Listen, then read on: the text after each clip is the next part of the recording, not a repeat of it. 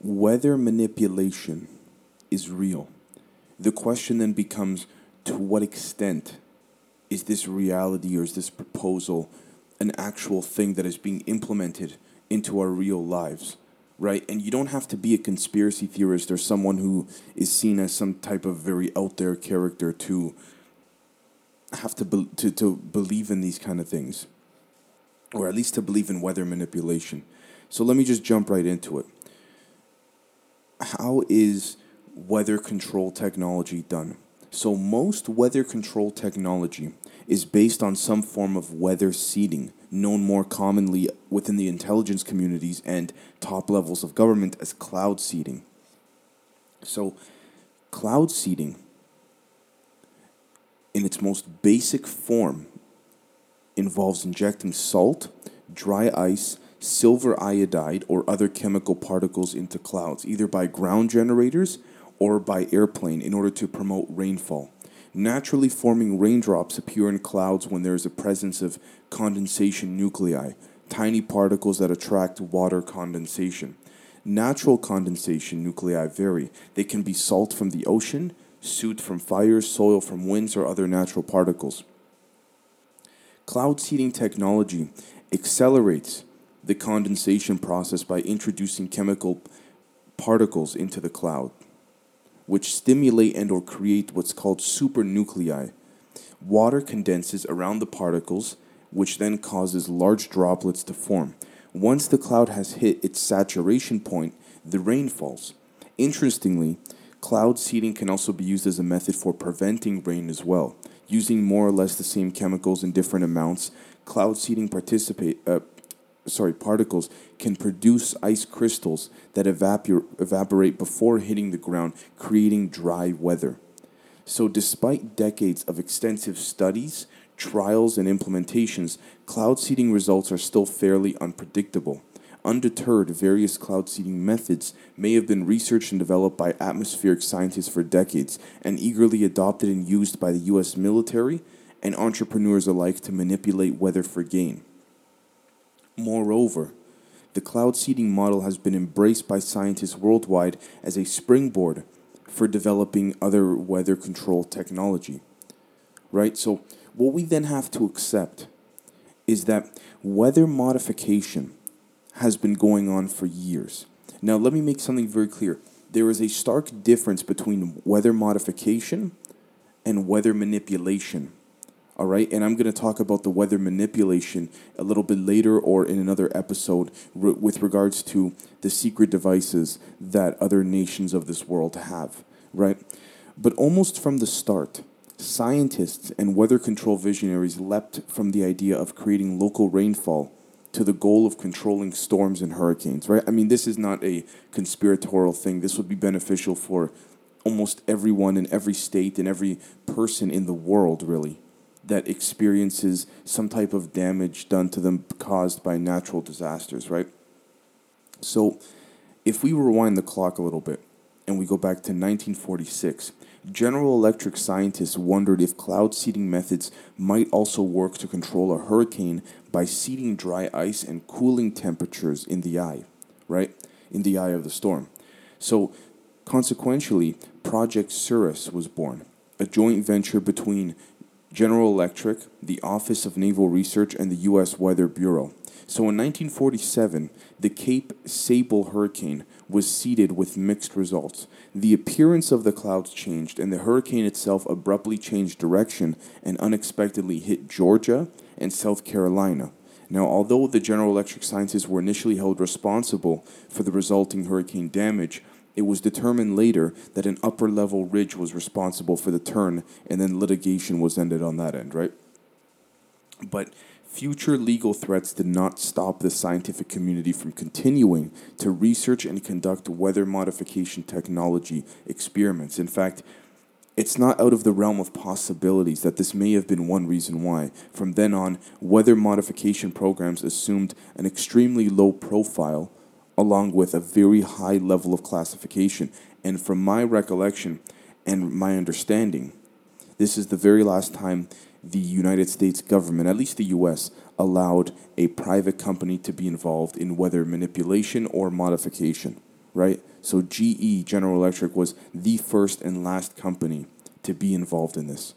So the next decade or two, once we start bringing it up to pace, saw many of these low-profile weather modification programs. So in 1958, the Navy quietly claimed the ability to create clouds and break them up using a new cloud seeding technology involving carbon black. So experiments conducted by U.S. Navy scientists confirmed that when carbon black was sprayed into clear skies, clouds would then form. Spraying liquid carbon black created these long, thin clouds up to a mile long in some instances. So dumping carbon black powder created large single clouds for each powder drop. And so if carbon black was sprayed into existing clouds, it would cause them to disperse.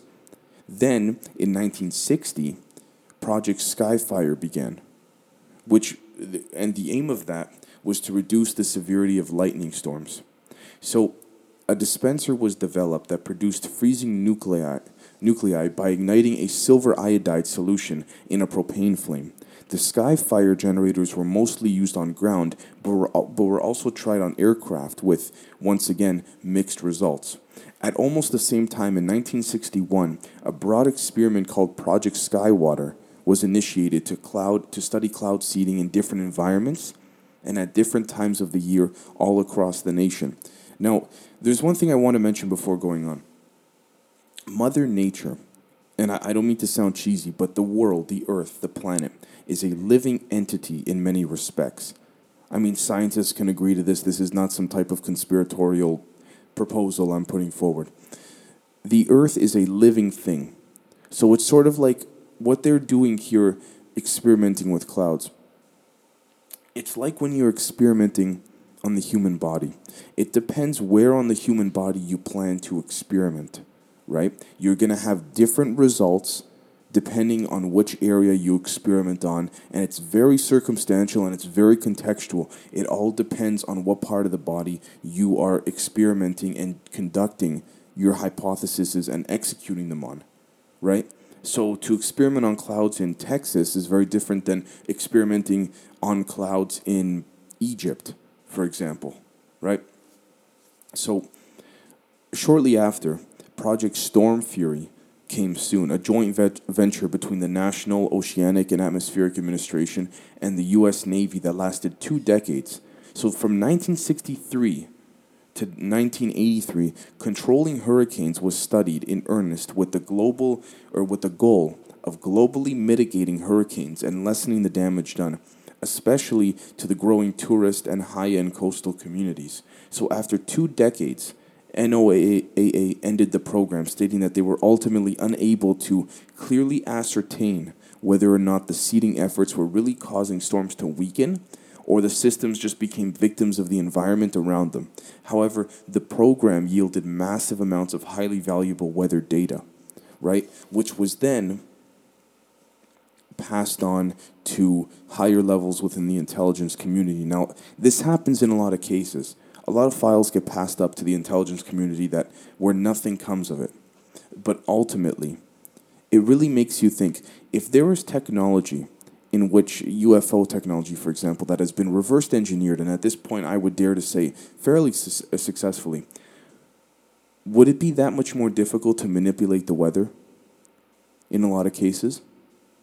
Right? And here's the thing about this. This is why I'm going to be doing a sole episode on this later down the road. And that's because when you take a look, for example, at what's going on with the weather.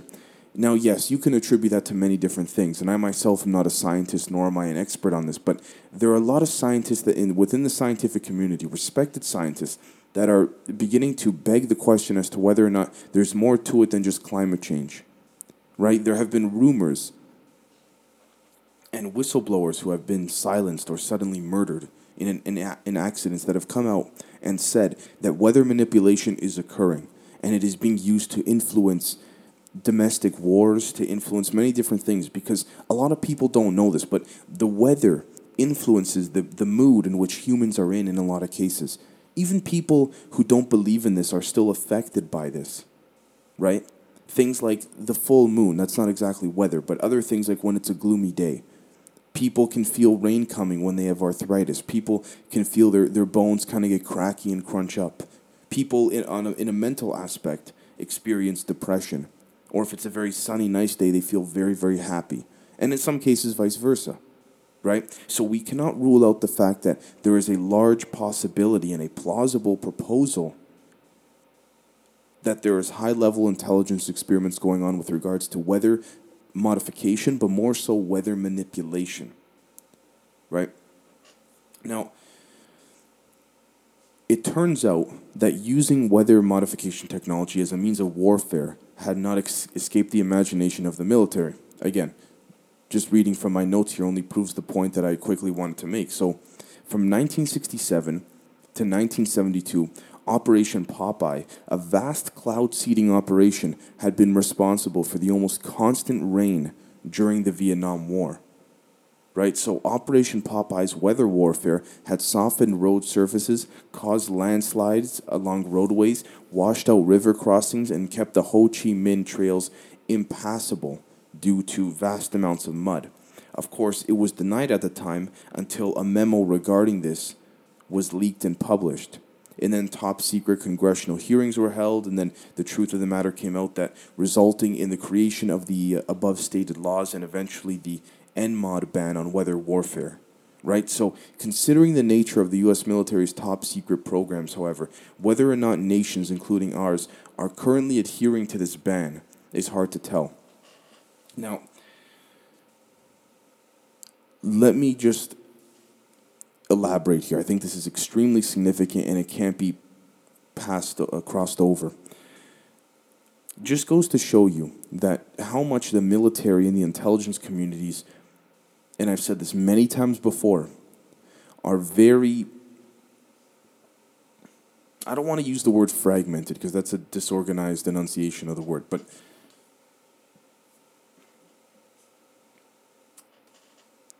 the U.S. military and the intelligence communities are trying to keep as much secrets as they possibly can away from Congress, from the U.S. Senate, from the U.S. House, and in a lot of cases from the United States President, regardless of which party, whether it's Republican or Democrat. Okay? And the reason for that is because all these hearings and stuff, this is more of just a public sort of exposition or display, if you will, to show the American people and the rest of the world, you know, we're holding everyone accountable who's not doing things that they're supposed to be doing. Bull crap. All right? I would dare to say that within domestic and foreign wars, there is weather manipulation, or at the very least, weather modification occurring in a lot of instances. I'm not saying it's happening every single time, but when you keep things secret, even if there are laws and there were congressional hearings that have been brought out and there were laws that were put into place, if it still remains secret, how do you know whether or not they're abiding by that law? These congressional hearings back in the day only occurred because of a leaked memo, right? So ultimately, we don't know if it's still going on or not. I'm pretty damn sure that it is, right? Because in the most classified levels of the intelligence community, the laws don't apply. That's not necessarily a bad thing or a good thing, at least in my view. It really depends on the morality of the people within the community currently, the intelligence community. Anyways, so even after all this was said and done, particularly when the space race had begun, the 1960s saw the first studies and experiments intended to increase the understanding of our Earth's magnetosphere. And this, of course, included how the magnetosphere might be influencing weather and climate.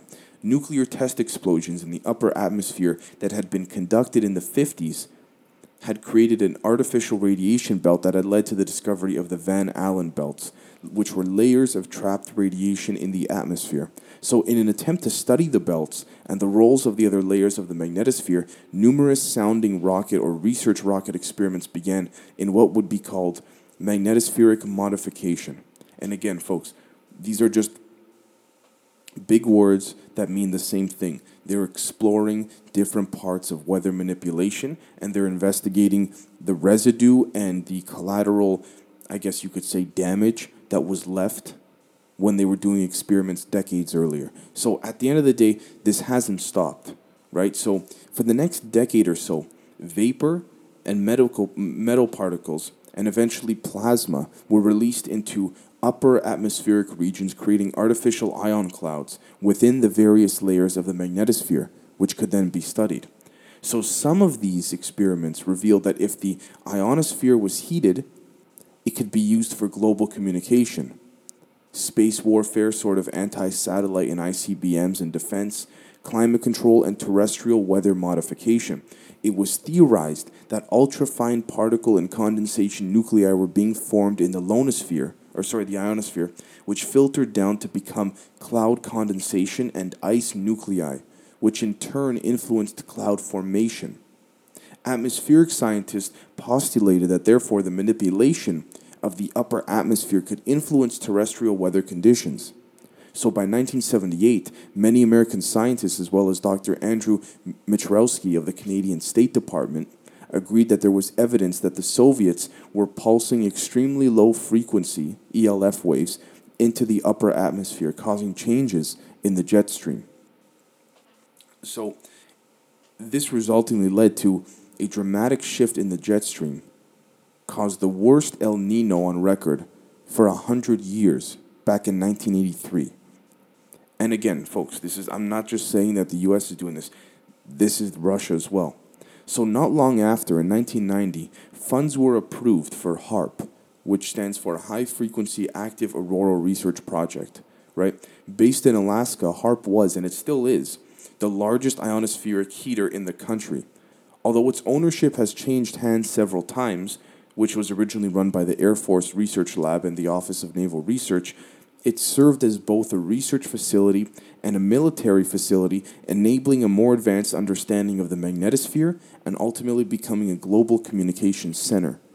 However, considering the Soviet experiments, the U.S. military might have had more in mind than advancements in communication, right? Now, let me just start by saying that the discovery of this type of communication through weather modification is nothing short of extraordinary, really is. From a scientific perspective, and I'm a big fan of this, what the scientific community does, it really is a very intriguing thing, but we cannot take our eye off the ball. We have to stay focused on what is really going on under the table, behind the scenes.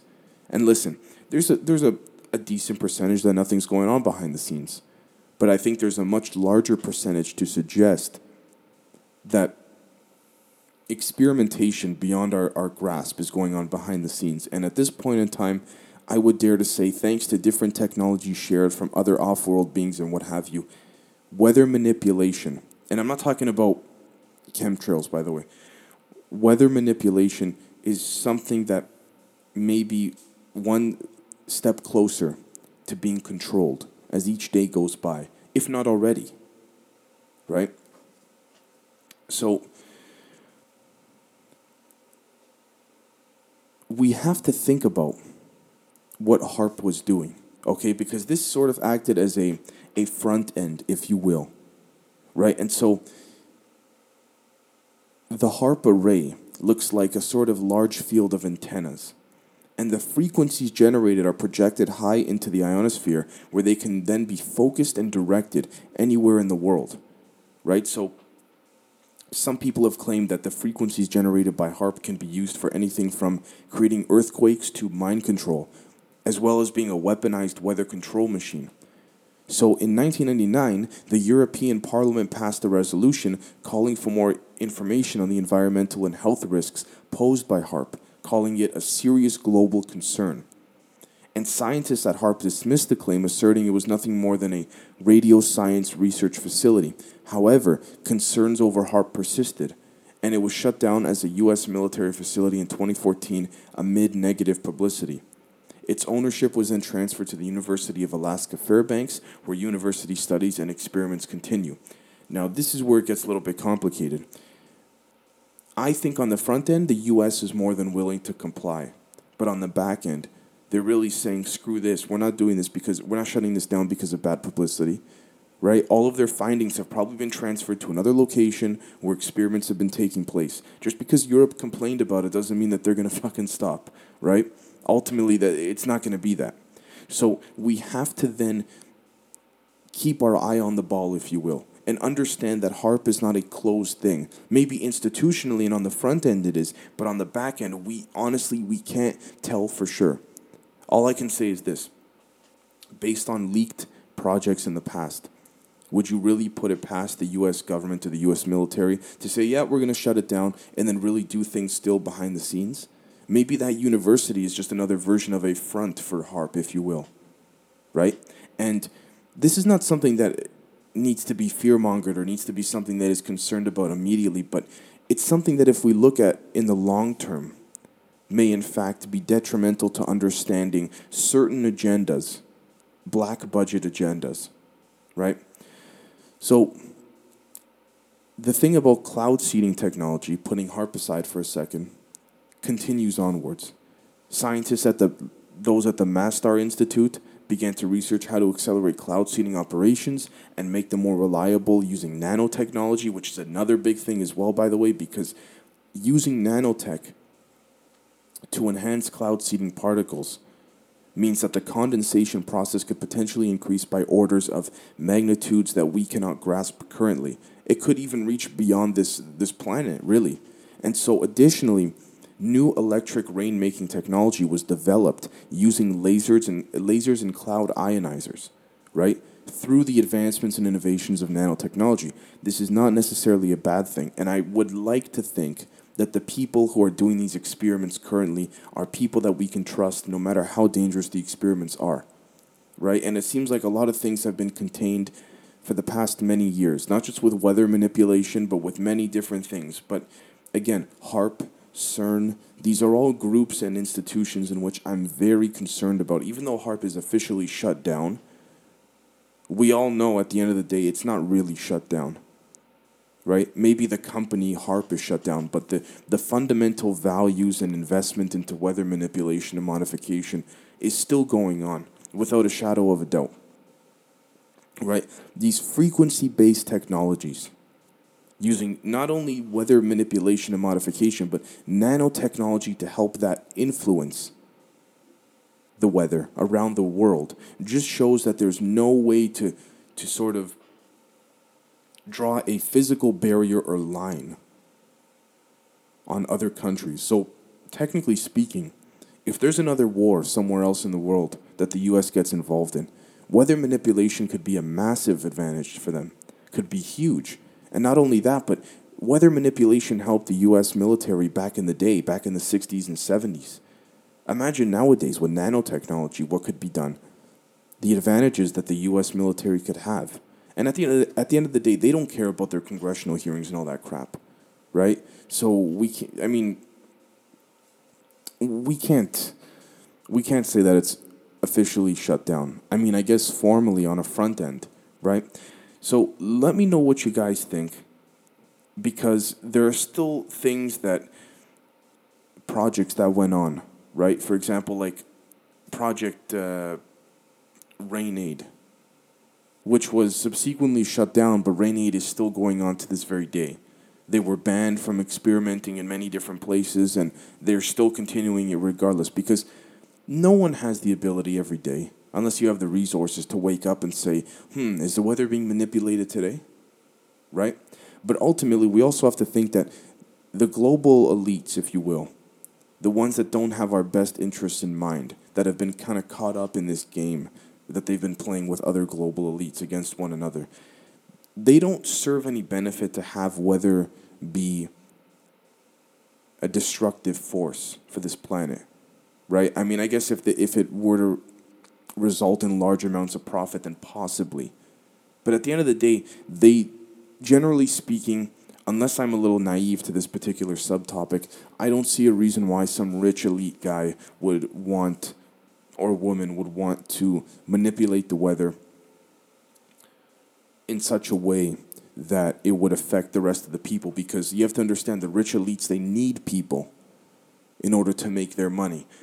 But we also have to be very vigilant, and we have to keep our eye on the ball, because we don't understand and have not publicly been disclosed to this type of research and information, and we have not grasped the ability to which this could extend to. If it's used just for warfare, then I guess fine, but if it can somehow affect or have some type of chain reaction to people, not just in the West, but to other innocent, hardworking, everyday people that around the world, then that is a big danger, not just to this country and to this nation and to this continent, but to the whole planet ultimately, because if something is created that ultimately then spans off into space, who knows the science behind that? Who knows what would happen, right? So ultimately, my goal here in this episode is to say, be vigilant, keep your mind open, because we must not jump to radical conspiracies, but we must not jump to concluding that HARP, because HARP has been shut down by the Obama administration, that suddenly experimentation with the weather has stopped. So let me know what you guys think, and we'll catch you next time. Peace.